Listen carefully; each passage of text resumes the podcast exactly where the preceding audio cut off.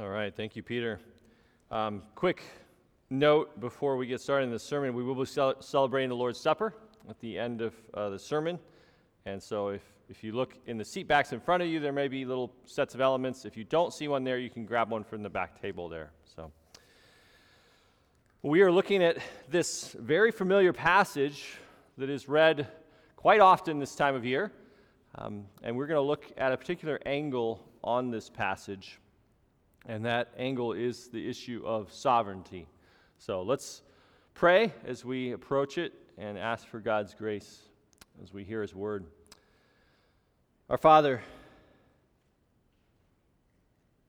we need you. You know how easily we are distracted.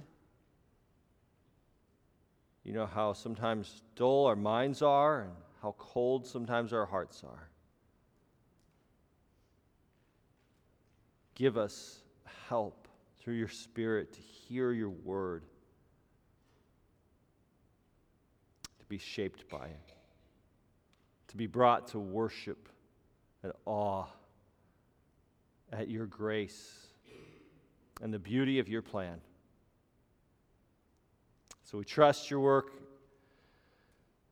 and we ask that you would continue it today, this week, this month, and in the years to come even through this time.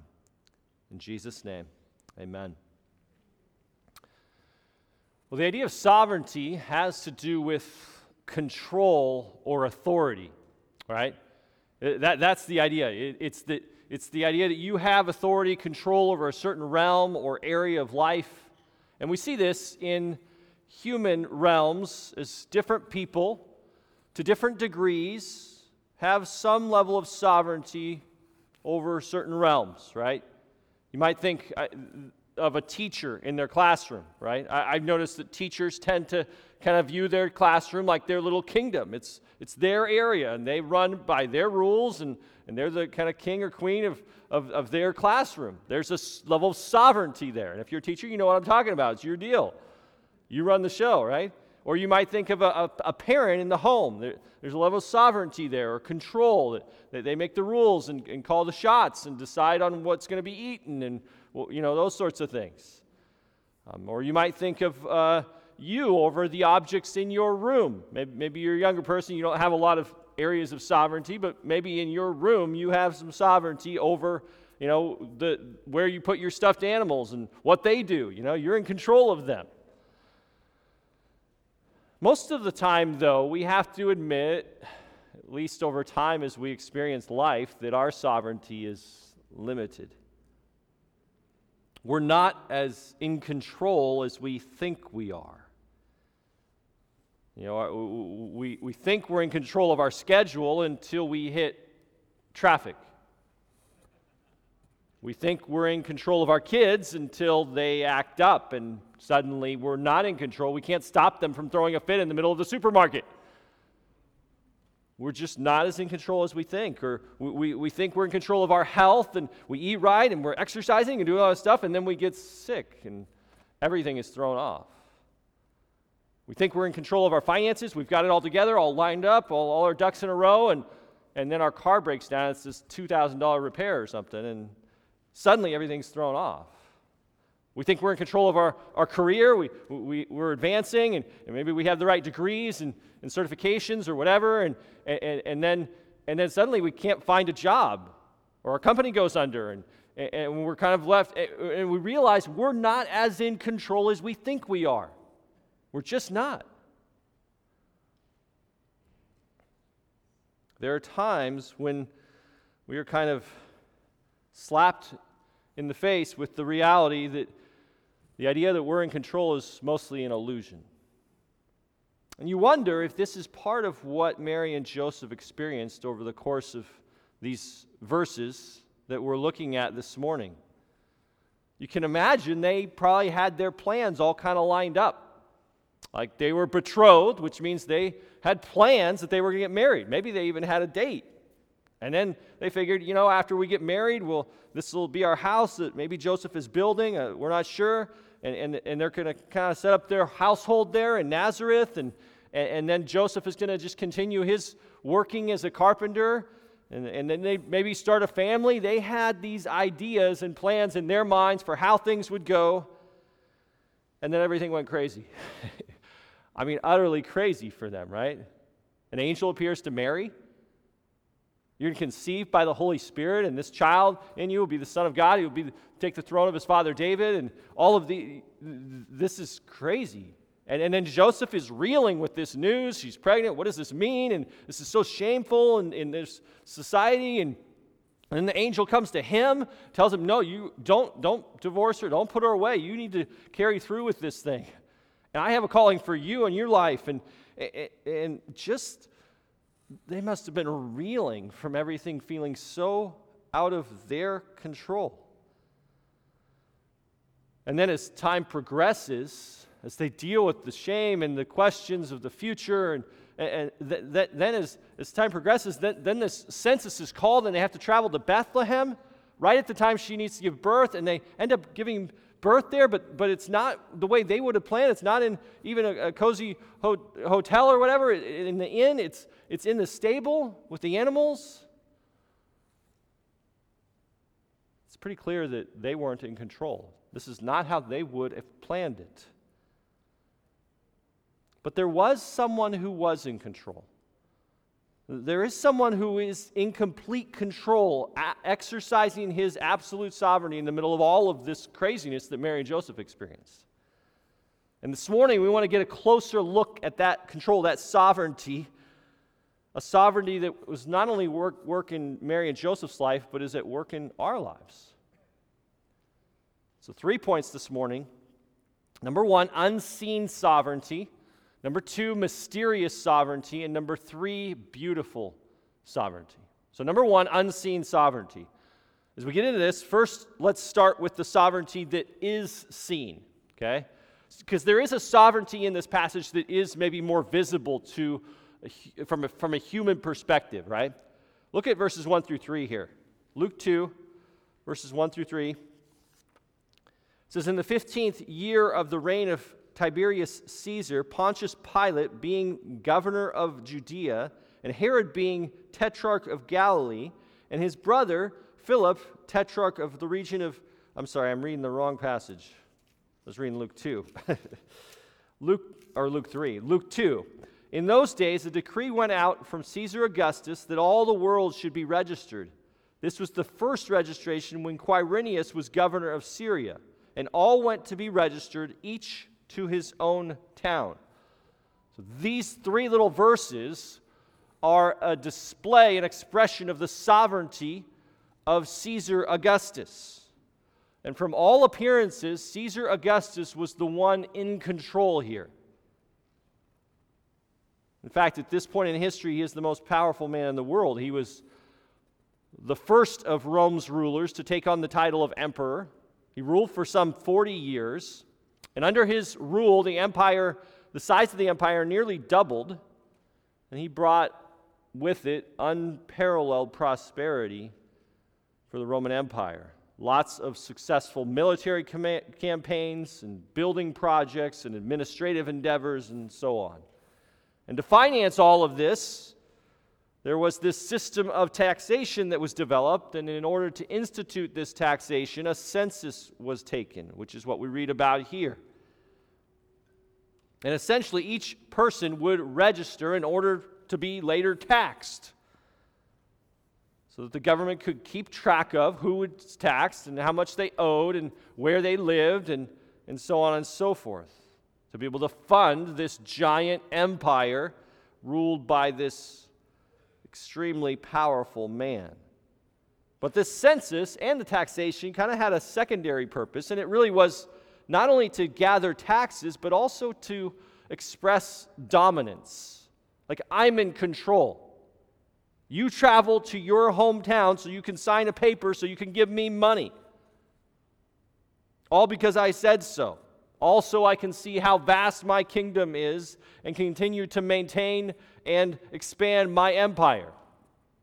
It was an expression of power, of dominance. And so, from just initial readings, it appears that it is Caesar who is sovereign, the one who is in control and calling the shots. But the reality is, he isn't. The reality is there's a greater king working out his plan. There is one who is not just sovereign in a limited human way, there is one who is absolutely sovereign. Notice verse 4 Mary and Joseph live in Nazareth, a town in Galilee. This is where Jesus would have been born were it not for this census.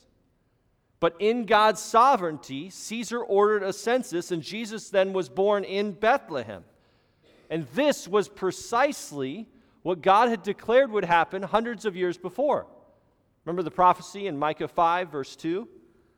It says, But you, O Bethlehem, Ephrathah, you who are too little to be among the clans of Judah, from you shall come forth for me one who is to be a ruler in Israel, whose coming forth is from old, from ancient of days. So God, in his sovereignty, says, My Messiah, my King, will be born in Bethlehem. And when the time comes, God, in his sovereignty, ordains that Caesar would declare this census and that Mary and Joseph would then travel to Bethlehem, where Jesus would be born, fulfilling the prophecy of what God had already said would happen. God was in control. Even in the moment when it looked like it was Caesar in control, it was really God in control, working out his plan, his sovereign plan. Notice also here the references to the city of David Verse 4 Joseph went up from Galilee, from the town of Nazareth to Judea to the city of David, which is called Bethlehem because it, he, was, he was of the house and lineage of David. This is another expression of God's sovereignty. In God's sovereign plan, he had declared hundreds of years before that his promised king, the Savior, would come from the line of David. 2 Samuel 7, verse 12. When your days are fulfilled, he's speaking to David here when your days are fulfilled and you lie down with your fathers, I will raise up your offspring after you, who shall come from your body, and I will establish his kingdom. He, will build, he shall build a house for my name, and I will establish the throne of his kingdom forever. Through David's line, God is sovereignly bringing a king, a forever king now. Everything here, the timing of the birth, the census, the hometown, the parents, all of it is a demonstration of God's sovereignty over the greatest rulers on the earth and the littlest, minutest details. He is sovereign over all of it. As Paul says in Acts 17, he made from one man every nation of mankind to live on the face of the earth, having determined allotted periods and the boundaries of their dwelling place so he made every nation and he determined the allotted periods of individuals' lives and the boundaries of their dwelling places. Or you might think of Ephesians 1, where we're told that God works all things after the counsel of his will. Think about that phrase for a second. He works, he does, causes to happen all things after the counsel of his will after what he desires, after his, his heart, his plan, right? Not some things, not just certain things, all things. He works all things after the counsel of his will. Here's the thing I want us to just begin to take away here from, from Luke 2 is that, that this sovereignty over all things is normally unseen. Think about things that are unseen to the naked eye, right? Um, I, I, remember hearing that phrase the first time, and it, it kind of catches your attention, right?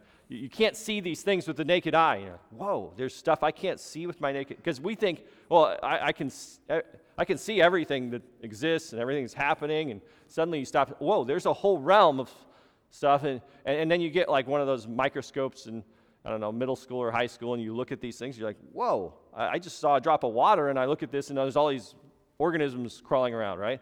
Um, there's things that are unseen to the naked eye, right? And, and that's the way it is with God's sovereignty. You, you can't see it on the surface most of the time. It's not as if some hand is, you know, coming out of the nothingness and doing things visibly in our lives. It's unseen, but it is nonetheless real, like those organisms, like all, all the bacteria that we see everywhere. Like, those things are still real, right? Just because they're unseen to the naked eye normally doesn't mean they're not real. And so it is with God's sovereignty. It is real, it's true. He is sovereign over all of life. And when we put on the lens of Scripture, when we begin to come in faith with the Spirit's help, we, begin, we can begin to see that God is sovereign over our lives. As R.C. Sproul once said, there, is, there, there are no maverick molecules in the universe. This, what we're talking about here, is what theologians normally call God's providence. It's God's sovereignty in the little things of daily life, in the unseen ways He directs our paths and our lives. Where we live, the family we're in, the path we've taken, the successes, the joys, the sufferings, the sorrows, His unseen hand is governing it all. That's number one, unseen sovereignty. Number two, mysterious sovereignty. It is good, it is good to know that God is sovereign. I mean, think of the alternatives. No one's in control. This thing called fate or chance, which is really nothing, it just means mm, things are just pure randomness of. I, it, the idea that our lives are governed by nothing really should be terrifying if you stop and think about it. No meaning to it, no direction to it. Just, just who knows? Just things are happening and we don't know what's going to happen next or if there's any purpose or meaning to anything. It is far better to know that there is a sovereign God, unseen, ruling all of it. However, we need to acknowledge really quickly that even when we know this, even when we can recognize God's sovereignty, it doesn't necessarily answer all of our questions, right? It's not like, oh, he's sovereign. Well, I'm good now.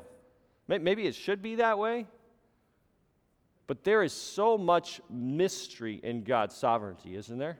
At least from our perspectives, not from his, but from our perspectives, there's so much mystery in his sovereignty in, in some ways, it ends up creating more questions, right? Think about Mary and Joseph for a moment. God had sovereignly chosen them for this. He had chosen Mary to bear and deliver this baby, God in the flesh, the Savior of mankind. He had chosen Joseph in his sovereignty to be Jesus' earthly father. And, and, on some level, they understood God's sovereignty. That, that was part of the angel's announcements was this is what's going to happen.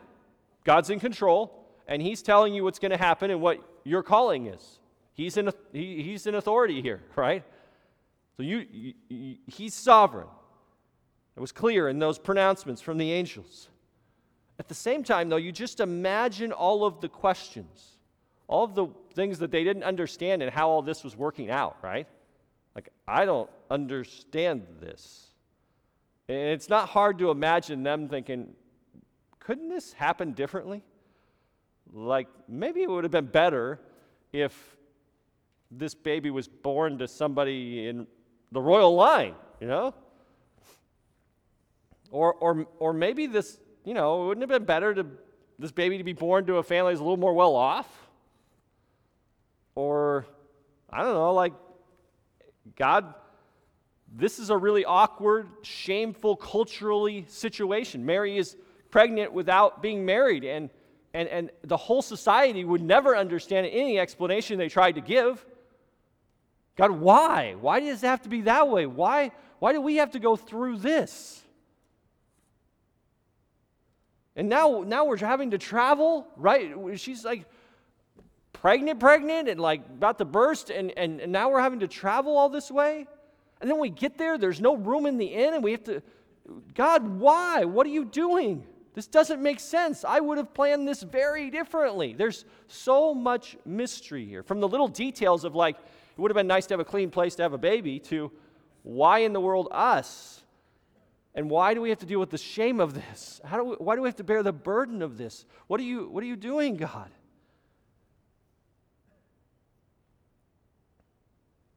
Why did it have to be so hard? Why, why did it not make sense?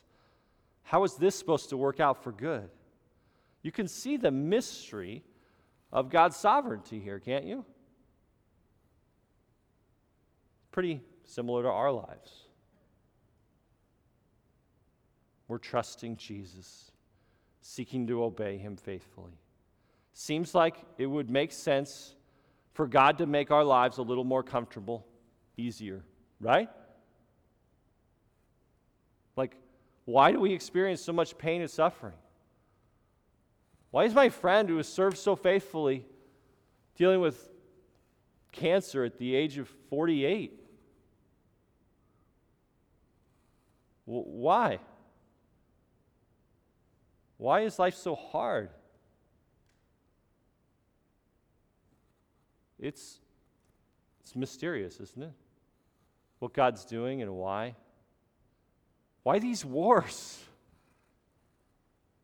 Why, why this suffering? God's sovereignty is mysterious. The reason that it's mysterious, here it is. I'll tell you the reason it's mysterious is because He's God and we're not. He's God and we're not. And that means two things. It means He doesn't owe us any answers.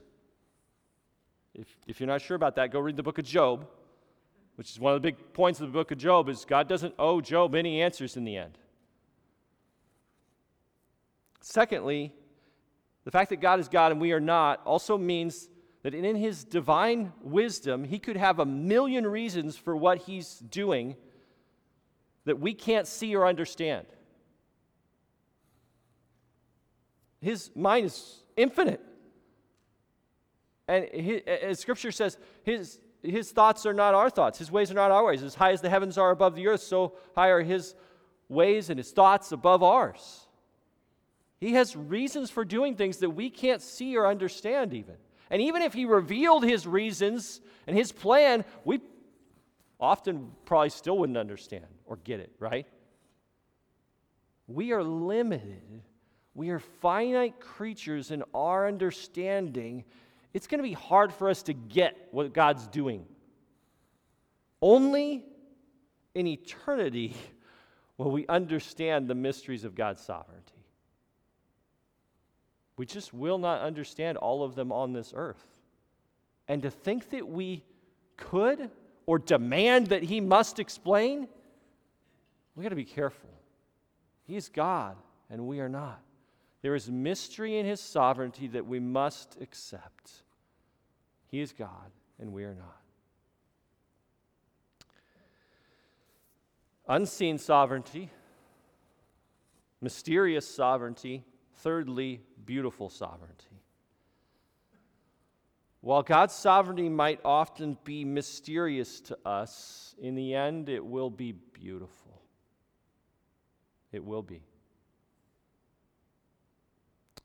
Look at verse 7, chapter 2 here in Luke says, And she gave birth to her firstborn son and wrapped him in swaddling clothes and laid him in a manger because there was no place for them in the inn. The son who would be the deliverer promised long ago, the Savior we desperately needed, the King who will reign forever and ever, he is born. God in the flesh, eternal, became man to save. That alone is beautiful.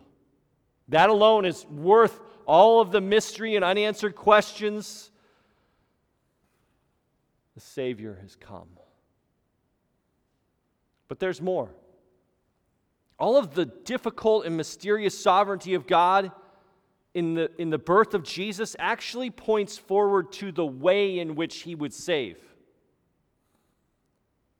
See, he, he would not save by earthly riches or physical force or displays of royal splendor or, or all of the ways that we would expect and make sense to us, the big and famous ways. No, he would save by means of laying down his own life and dying for the sins of his people.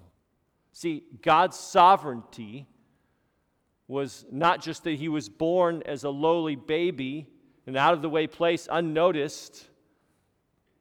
His sovereign plan was that Jesus would continue to lower himself until, as Philippians says, he'd lower himself even to the point of death, death on a cross. This was God's sovereign plan, and it is beautiful when we see it. Acts chapter 4. Listen to this passage, it's a little longer, but notice the pairing in this passage of God's sovereignty and Jesus' suffering and death. Acts chapter 4, starting in verse 24, says, And when they heard it, they lifted up their voices together to God and said, So here they are praying, and they say, Sovereign Lord, who made heaven and the earth and the sea and everything in them, who through the mouth of our father David, your servant, said by the Holy Spirit, Why did the Gentiles rage and the peoples plot in vain? The kings of the earth set themselves, and the rulers were gathered together against the Lord and against his anointed. For truly in this city were gathered together against your holy servant Jesus, whom you anointed, both Herod and Pontius Pilate, along with the Gentiles and the people of Israel, to do whatever your hand and your plan had predestined to take place. The nations were raging. The powers of evil were setting themselves against Jesus. But it was under God's sovereignty, it was under His plan and His control to do whatever God had already predestined to take place. And what God had predestined to take place was that Jesus would die. And what's striking here in Acts chapter 4 is think about who's praying here. This is the disciples, the apostles. And in those hours after Jesus died, his death had been mysterious to them. This doesn't make sense. He's supposed to be the Savior. Why is he dead? But eventually it made sense, right? After he was raised, it made all the sense in the world. And, friends, the same is true for us. When we are raised, in Christ one day, fully, finally, all of the mysteries will make sense. We will see the beauty that God has brought out of his mysterious sovereignty. In God's sovereignty, Jesus was born to die. In God's sovereignty, Jesus was rejected so that we might be reconciled. In God's sovereignty, Jesus absorbed God's just wrath so that we might be forgiven. In God's sovereignty, Jesus was raised so that we might live. In God's sovereignty, Jesus came out of the grave so that all things might be made new. Out of the most mysterious providence and sovereignty of, of God came the most beautiful and glorious truths of our faith. Seeing this, seeing God's sovereignty in that, seeing the beauty of his sovereignty in the most ugly, heinous crime ever committed, the death of Jesus, and seeing the beauty that God brings out of that should help us in our lives. If God in his sovereignty can bring beauty out of the unjust death of the only innocent person ever to live, the one who deserved worship, if God can bring beauty out of that, He can bring beauty. He can bring redemption. He can bring life out of the mysteries of His sovereignty in your life, friend. He can. And He will if you're His child. You might not understand it at all. Or you might understand little parts of it, but still have all these questions. But God will bring beauty, He will bring life out of those mysteries for you. I think we know this deep down, but it's so hard in the moment, isn't it?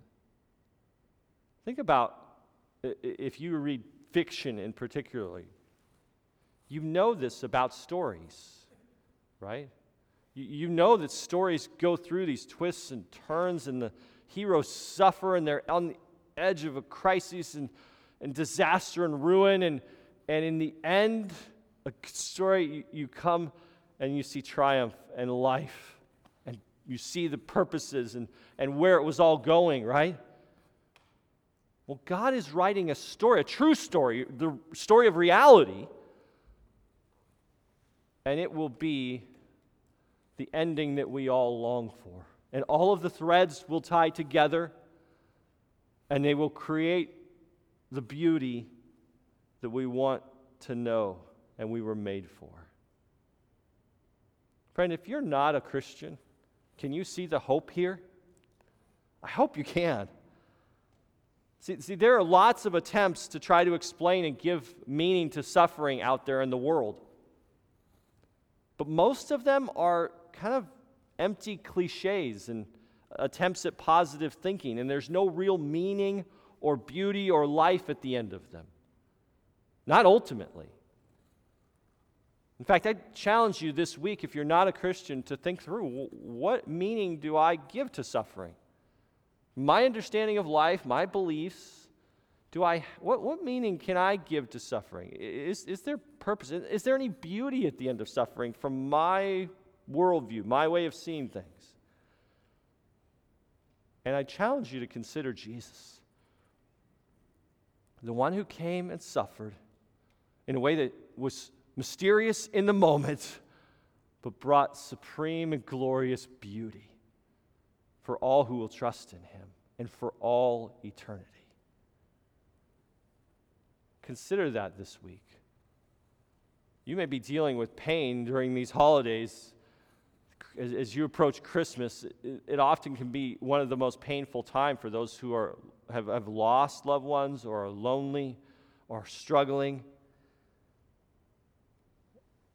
Take time to remember God's sovereignty, to remember the mysteries of God's sovereignty in Jesus' life, including his birth, to remember his, the mysteries of God's sovereignty in his crucifixion, and then remember the beauty of God's sovereignty in the resurrection that tells us that there is a very good ending to this story still to come. We can trust our sovereign God. As we come to the Lord's Supper, we are again looking to this mystery and beauty of God's sovereignty in the death of Jesus Christ. It's a visible representation of all of this. As we do this, I want to point out one little word that comes out of the mouth of Jesus as he celebrates the Last Supper with his disciples. It's the word my. He says, Take and eat. This is my body. And he says, This is my blood of the covenant. My body, my blood, Jesus says. He didn't offer someone else's body up, he didn't shed the blood of some animal. It was His. In His death, Jesus gave up His very self for you, Christian. His very self. Think about that. Think about that love, the literal self giving in that moment. As we take the Lord's Supper, we are receiving this afresh. We are, in a sense, trusting God's sovereignty that brought us life and forgiveness and reconciliation. He gave Himself for us, His body, His blood. If you are not a Christian yet, this isn't for you yet. We'd encourage you to take this time to think, to pray, ask God to work in your heart. If you're here, I hope you're exploring and thinking about who Jesus really is, what God is up to what Christmas is really about and where it was headed. Take this time to think, to pray. Ask Jesus right now to save you. forgive you. If you are a Christian, but you're just refusing to obey God, you're not walking in unity with His people, we encourage you to wait. The Bible warns us against this. But if you're trusting in Jesus alone, repenting, following Him with His people, then we invite you to join us. As we take the bread, we're looking to Jesus' body, which bore our sins. In the beautiful mystery, He took our place and bore our sins in His body on the tree, Peter says. Matthew 26 says, Now as they were eating, Jesus took the bread and after blessing it, broke it and gave it to the disciples and said, Take and eat. This is my body. Take and eat.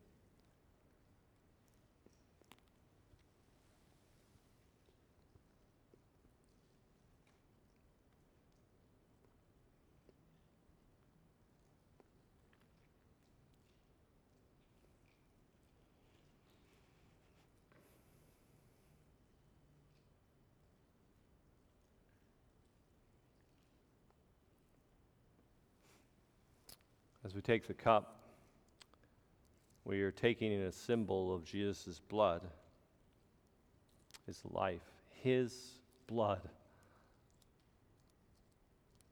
his life blood